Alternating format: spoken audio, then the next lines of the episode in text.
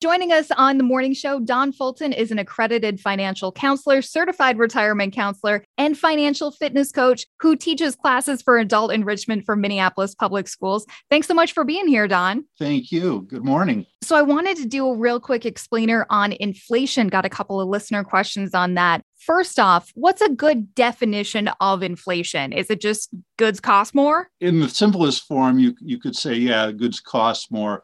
Within the larger framework of, of finances, inflation identifies when we experience this increase, this rise in the cost of goods and there's more demand for those goods and that adds to that increase that occurs. And that can be challenging for folks as they look at their household budget in general or savings and, and even long-term goals. I did have a listener question come in from wes in roseville is wondering does perception kind of become reality with inflation? It seems really cyclical. Once we start talking about it is it just inevitable? I, I think that could be a component I see inflation as helping us to define one piece of a larger financial picture. I think there are multiple factors that can contribute. One might be our, our wages increasing at a rate that it offsets inflation. And we've been reading in the papers lately that hasn't been the case. So people feel more of a pinch,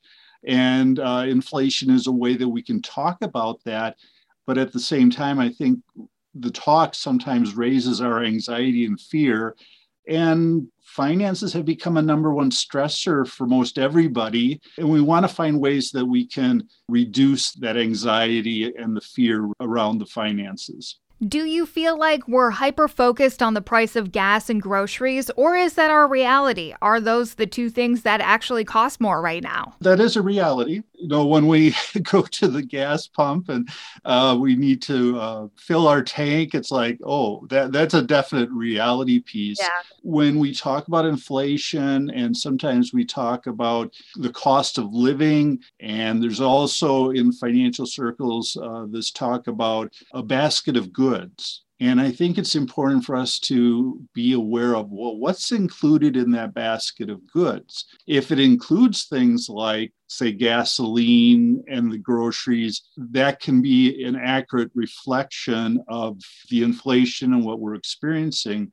Uh, on the other hand, if that basket of goods is something that does not include that, it would be important to find out well, what, what is it that they're, they're basing this on because sometimes what they're basing it on and what we experience doesn't always seem to be the same.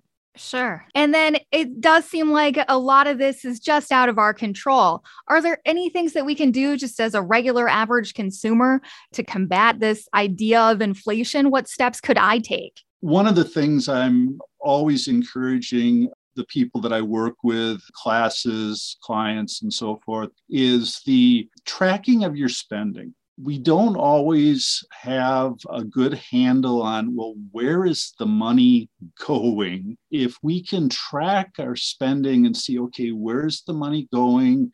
Is uh, that what i thought was going on or are there surprises? To do that say for a month so you create a baseline and then do that again a month later or two months down the road or whatever and do a comparison to say okay how is this impacting me? Oh, I am spending more at the gas pump. What does that mean? What are my choices? But that baseline then allows you to make decisions about what's within your control. And I often say, as you identify things that you spend money on, look at those items and say, are there ways that I might do this differently? Not that I do without it, but how might I do this differently that might save me some money? So that I can meet the priorities that I have for myself. And um, I'm always talking about priorities as being, you know, the roof over your head, food mm-hmm. on the mm-hmm. table, utilities, transportation to get to and from work.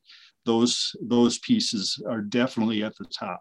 Don, setting a budget has been a New Year's resolution of mine for a couple of years now, and I haven't been successful with it yet, but you're giving me that motivation again. I want to jump into a couple of classes that you teach for Minneapolis Public Schools Adult Enrichment. Tell us a little bit about Money for Two and Smart Money. Money for Two is a class where couples, financial partners, uh, whatever term you, you feel comfortable using, we focus on communication because I don't feel like there's enough safe places where people can talk about finances and model what is a healthy conversation around finances. So we address that.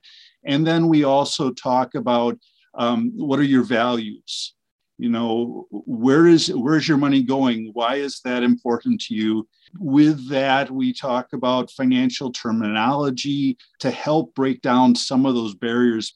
Finances can feel like a whole nother language.